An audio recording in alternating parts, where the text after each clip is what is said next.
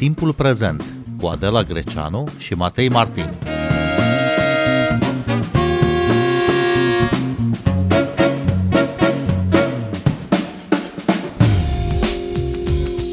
Bine v-am găsit! Noi suntem Adela Greceanu și Matei Martin și invitatele noastre sunt Stella Giurgianu, redactor la Dilema Veche. Bun venit! Bine v-am găsit! și sociologul Laura Grünberg. Bun venit la Radio România Cultural! Bună seara, mulțumesc de invitație! Dilema veche ne propune săptămâna aceasta o discuție despre feminism și feminitate. Sunt acești uh, doi termeni în opoziție sau nu se exclud reciproc? Stella Giurgianu. Bineînțeles că am pornit de la această idee, dacă feminitatea nu mai este acceptată sau nu a fost acceptată de către corectul feminist, de către ideologia feministă, tocmai din cauza faptului că este definită ca un uh, set de reguli impuse de societate, pornind de la Simon de Beauvoir citire și am vrut să văd uh, care este relația în prezent, dacă feminismul exclude feminitatea și dacă feminitatea este opusă feminismului. Și care este rezultatul? Care e concluzia dosarului? Concluzia dosarului este o dilemă, bineînțeles. Uh, din punctul meu de vedere, cele două nu se exclud, Feminitatea nu este exclusă de feminism și nici feminismul uh, nu ar trebui să excludă feminitatea, de vreme ce feminismul este despre dreptul femeilor de a fi ceea ce doresc ele să fie.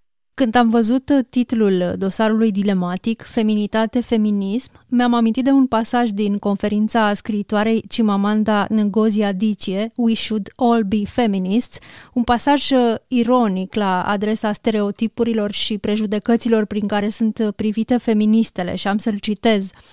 La un moment dat, ajunsesem o feministă africană fericită care nu urăște bărbații și care folosește balsam de buze și care poartă tocuri pentru ea însăși și nu pentru bărbați. Am încheiat uh, citatul. Laura Grünberg, cum au apărut, de fapt, uh, aceste prejudecăți că feministele urăsc bărbații, că sunt nefericite, sunt neîngrijite și așa mai departe? Da, pentru mine este o surpriză că mai uh, e valabil un asemenea număr dilematic da, în 2022 și că încă știu, foarte multă lume asociază feminismul cu femeile urâte uh, care nu se epilează și nu vor să le deschidă ușa nimeni da, și sunt într-un război permanent cu bărbații. Dacă la începuturile feminismului poate aș fi înțeles stereotipurile și prejudecățile astea, fiind vorba de o mișcare nouă și care revendica într-un fel renegocia relațiile de putere între femei și bărbați și era evident să fie o, o rezistență foarte mare și să fie un antifeminism, pentru că de fapt despre asta este vorba. Aceste tipuri de prejudecăți și de stereotipuri care se perpetuează sunt de fapt o manifestare a antifeminismului care încearcă astfel să discrediteze conținutul, să abată atenția de la ce spune, și aici aș folosi plural, de la ce spun diversele variante și narațiuni feministe, către cum arată cele care, vezi, Doamne, s-ar ocupa cu așa ceva. Deci, uh, sigur că vine pe, pe fundalul unor revendicări care par, cum să spun, acum ar trebui să pară normale, în fond ce vrem noi femeile în general, dar hai să zicem feministele, nu? Să stăm la masa puterii și să negociem împreună, nu? Să avem, în timp vorbesc, nu? Să avem niște drepturi fundamentale și le-am câștigat greu în educație, n-aveam drept să votăm, n-aveam drept la proprietate, n-aveam o grămadă de lucruri. Să nu uităm o istorie recentă a femeilor, să zicem, emancipate și din nou ne referim la ce e în jurul nostru că dacă contextualizăm lucrurile sunt și mai complicate. Deci acum lucrurile sunt uh, mai bune, dar în continuare această negociere a relațiilor de putere și mai ales în sfera privată, să știți că mai mare este rezistența și toate studiile și barometrele de gen arată asta. Deci această rezistență vine la pachet și cu o anumită ostilitate care se manifestă prin asemenea uh, stereotipuri am o experiență de ani de zile, ca să nu divulg ce vârstă am, de conviețuit în mediul ăsta al mișcării de femei, să zicem, a feminismului activist, dar și am foarte multă experiență și cunosc multe feministe sinceră să fiu, cunosc și feminiști, îmi pare rău pentru bărbații care ne ascultă, da? Uh, feministe din academia, din facultăți, din universități, care fac cercetare și trebuie să vă spun, deși nu m-am gândit până acum, dacă aș sta să mă uit la cum arată, intră în normativul de feminitate pe care îl acceptăm astăzi. Ar putea fi foarte bine curtate, da? Glumind un pic. Deci sunt niște stereotipuri, dar există o tensiune clară și între feminism și feminitate. Vreau să vă spun că, pe de o parte, încerc să vorbesc din, așa, din proprie experiență, oarecum știind stereotipul acesta, mai ales la începutul, să zic, carierei de activism, oarecum eram, și nu numai eu, eram un pic atentă la feminitatea normativă, să nu cumva să mă duc să am o conferință sau să am o dezbatere sau să am undeva o apariție în calitate de feministă și să fiu, vezi, Doamne, mai puțin îngrijită. Deci chiar asupra feministelor este o anumită presiune, a unora, sigur, altora poate să nu le pese. Și cum vă explicați, Laura Grünberg, că acest uh, feminism uh, activist, feminism civic de care vorbiți, sau feminismul academic, uh, care sunt mișcări destul de puternice, chiar și în România, nu pătrund mai puternic, mai decisiv în sfera privată? Ajungem iar la ce ați spus de la început, stereotipuri, prejudecăți, pentru că de câte ori încercăm să schimbăm câte ceva și nu în vorba numai de feminism, da? Încercăm să schimbăm stereotipurile astea, că nu le putem elimina, alea sunt uh, rădăcinile, alea sunt baza, da? Și acolo cel mai greu și mai încet și mai complicat se produce schimbarea. E ușor să dai o lege, cum că să nu mai fie violență de gen sau să respectăm drepturile celor de altă orientare sexuală. Și normativul și are rolul lui.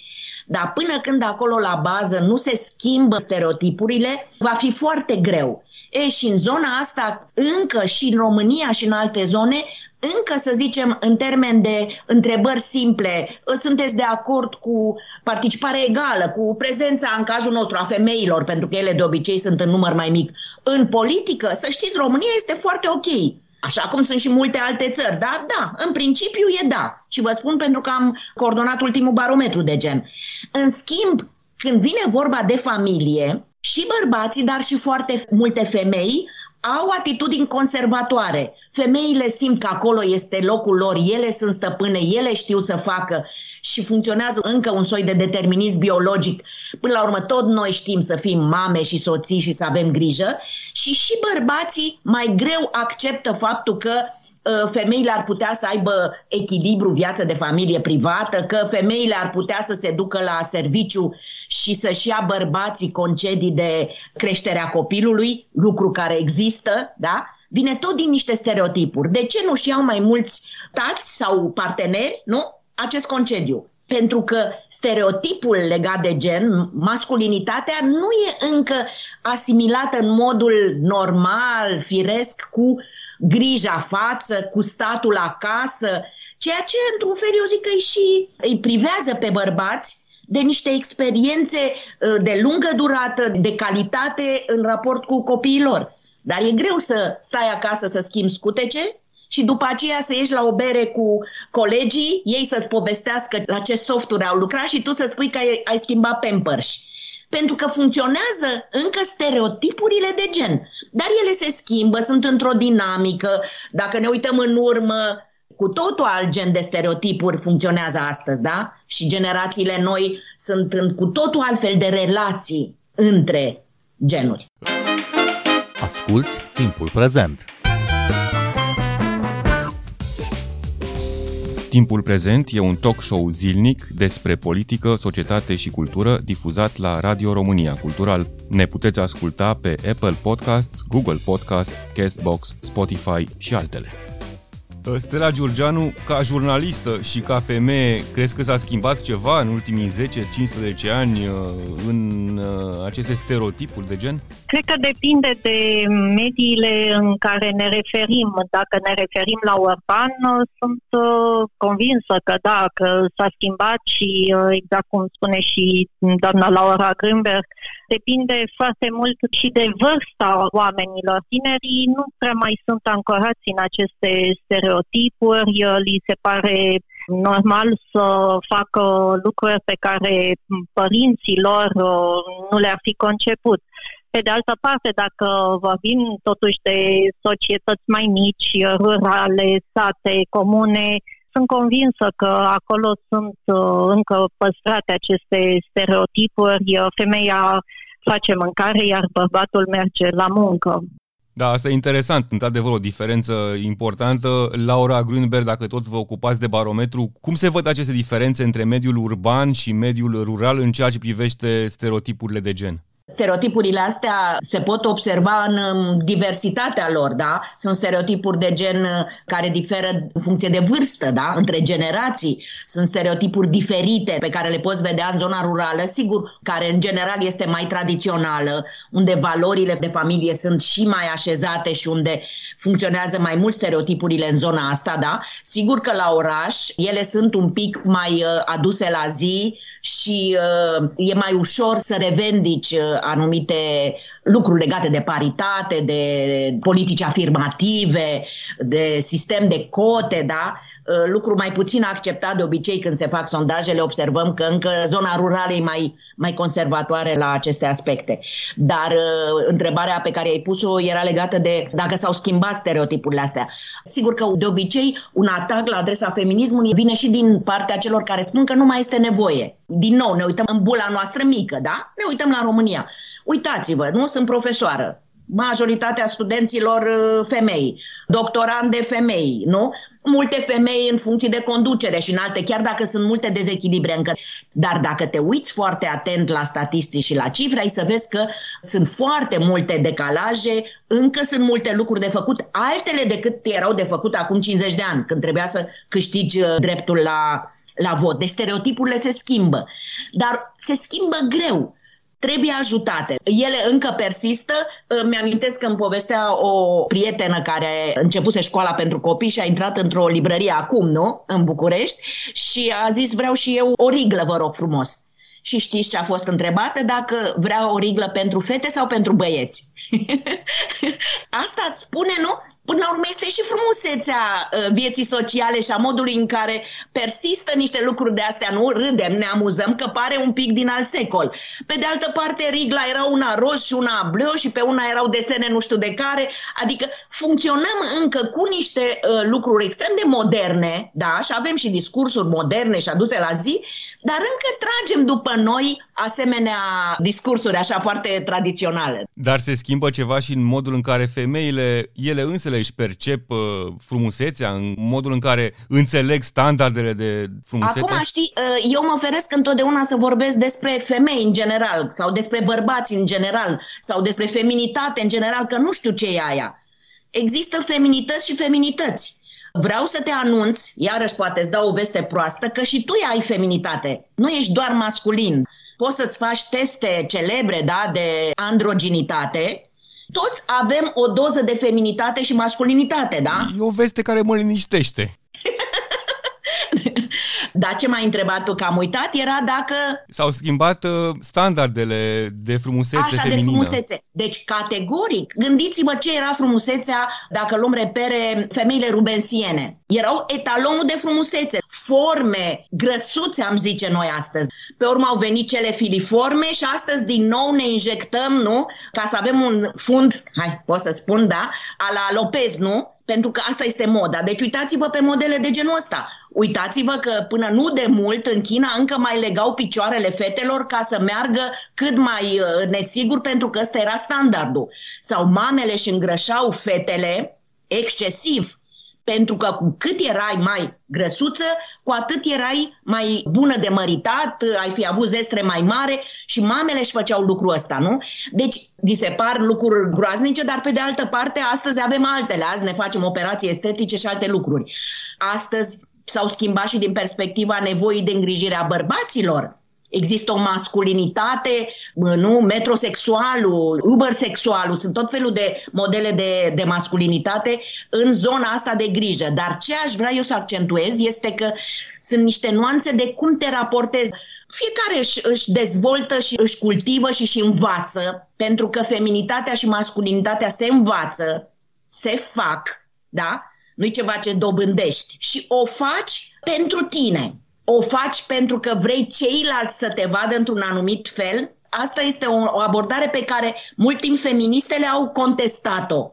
Adică, ok, ai grijă de tine sau fă ce vrei cu corpul tău și cu aspectul tău, dar să fie asumat pentru că vrei tu și ți-asumi tu, nu pentru că vrei neapărat să se oglindească așa cum trebuie în ochii celorlalți. Mai mult, există un tip de feminism care uh, mizează din nou pe o senzualitate, feminitate de asta ultranormativă, stileto-feminism. Feminismul valului 3, valului 4, noua generație, revine la o revendicare a feminității uh, acesteia chiar excesive, chiar articolul meu uh, pentru dilema, am să mă dau sau nu cu ruj.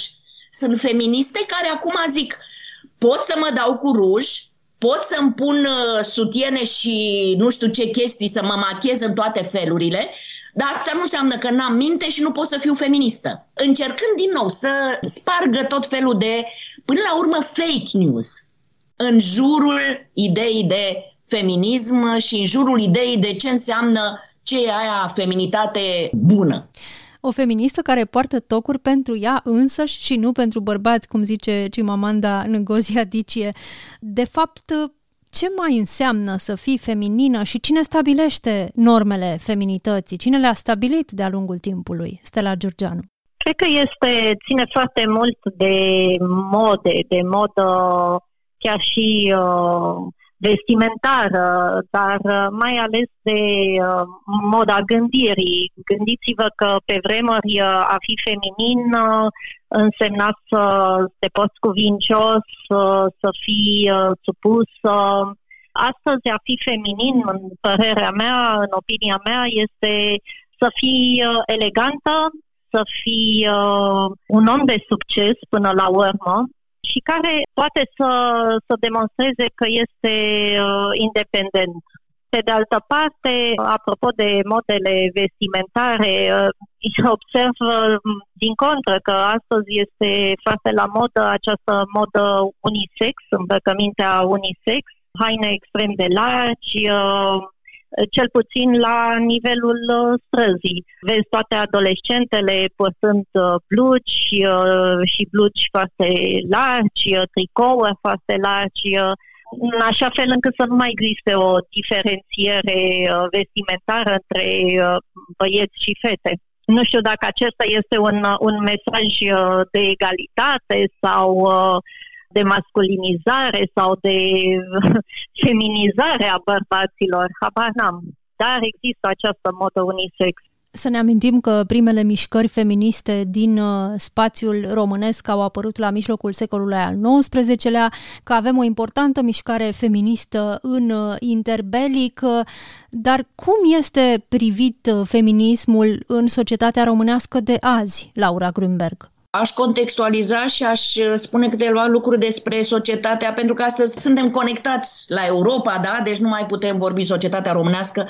Feminismul a făcut progrese peste tot, inclusiv aici. Avem uh, cercetări interesante și studii, uh, avem o mișcare de femei cu rezultate efective. Deci sunt lucruri foarte bune care s-au întâmplat. Dar fundalul mai ales în ultima vreme, este o bâzâială așa care este globală și regională, așa numitul gender backlash. Este un concept deja teoretizat, sunt cărți, studii despre lucrul ăsta. O rezistență din ce în ce mai mare și un conservatorism față de tot ce vine din zona asta unui discurs asumat feminist. Într-un fel, de fapt, nu feminismul, cât mai ales este, dacă vreți, eu îi zic uh, fobie de gen. Genul este sperietoarea de ciori orice atitudine conservatoare, tradițională, fundamentalistă, aș zice, toți cei care au ceva cu drepturile minorităților sexuale, vor familia tradițională, sunt conservatori în general, nu suportă deloc de niciun fel politicile afirmative, da? Sunt total împotriva corectitudinii politice, înțeleasă într-o extremă a ei, pentru că plaja este foarte mare și nu se uită numai la extreme. E, toți ăștia se ceartă cu genul. asimilează problematicii de gen toate aceste tipuri de probleme și atunci genul este victima tuturor, ca să zic așa. Sunt doar neomarxiști, altă invenție da, despre care ar merita discuta și este această atmosferă și la noi au fost tentative de a scoate din universități studiile de gen, poate știți, nu?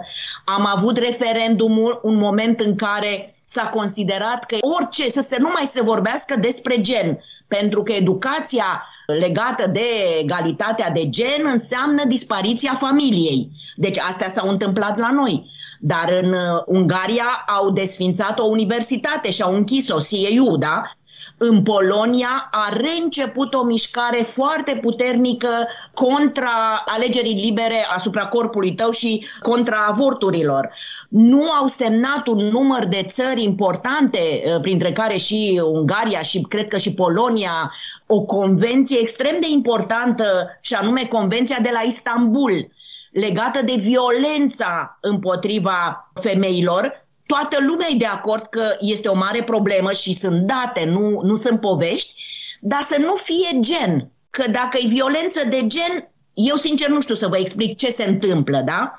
Deci sunt lucruri foarte bune care se fac, este așezat domeniul, e o masă critică de specialiști deja, da, în domeniu, care își asumă și încearcă să facă cercetare de foarte bună calitate interdisciplinară, dar pe de altă parte fundalul în acest moment e un fundal mai conservator și în care uh, se aud aceste manifestări, se simt aceste manifestări de ostilitate, respingere față de orice are legătură cu discuțiile uh, în jurul egalității de gen până la urmă și sigur se leagă de feminism. Dar de ce această spaimă de gen? Eu, explicația pe care am încercat să o dau mai înainte este că toate spaimele trebuiau să poarte un nume toate spaimele astea ale conservatorilor, da? Mi-e frică de străini, mi-e frică de cei de altă orientare sexuală, mi-e frică că distruge valorile fundamentale și vrea să nu mai existe familie și nu o să mai se facă copii, da? Deci lucruri de astea foarte simpliste și toate trebuiau să poarte un nume și genul a fost victima acestor exagerări, dacă vreți, conservatoare. Sigur că aud și voci uh, foarte educate și intelectuali, uh, nu direct o să se opună feminismului, dar de pildă total uh, împotriva politicilor afirmative, de exemplu, da? Pe ideea ce vrem? O societate meritocratică, nu? Pe merit trebuie. Și majoritatea feministelor spun același lucru când e vorba de femei, dar nu e numai de femei vorba. Dar cum să faci dacă decalajele se mențin? Poate sunt bune dacă știi cum să le aplici, pe ce perioadă, în ce condiții. Este bine să sprijin anumite grupuri minoritare să aibă mai multe facilități în ceea ce privește accesul la decizii, accesul la educație, accesul în alte părți, deci poate să fie ceva foarte bun. Sigur că poate că este o reacție de ostilitate și, cum să spun, datorită succeselor. E victima succeselor lui feminismul. Adică s-au realizat foarte multe și atunci este reacția asta, dar ce mai vreți? Dar ce mai e nevoie? Țara arde și baba se piaptănă, nu? Avem uh, pandemie și avem război, nu? Ce stăm acum să discutăm probleme legate de egalitatea de gen da? și de teme legate de feminism. Pentru că, într-adevăr, s-au obținut foarte multe lucruri într-un interval destul de scurt de timp și și asta poate să fie o explicație. Feminismul un fel de victima propriilor sale realizări. Bun, dar aceste succese ale feminismului au știrbit bunăstarea al conservatorilor sau uh, buna lor situare în lume? Vreau să spun că există și un feminism conservator. Apropo de asta, nu există un bloc, un monolit, feminism. Avem feminism liberal, conservator, anarhofeminism, ecofeminism, postfeminism, feminism materialist și pot să continui lista nu știu cât, da? Și sunt și feministe mai conservatoare, sunt și feministe cu un discurs radical, tot în sensul esențialist femeile pentru că sunt femei și au niște experiențe de un anumit tip. Asta le face să aibă anumite valori, să aibă o cunoaștere mai bună, să aibă niște valori. Vezi, Doamne, cu femei la conducere ar fi mai multă pace, da? Uh, și au argumentele lor și, cum să spun, poate să intre într-o dezbatere de idei. Nu sunt acolo eu, de exemplu. Dar așa cum ascult tot felul de alte lucruri, deci este o plajă foarte mare de feminism în care poate să fie și o zonă de asta mai conservatoare. Laura Grünberg, Stella Georgianu, vă mulțumim pentru această discuție.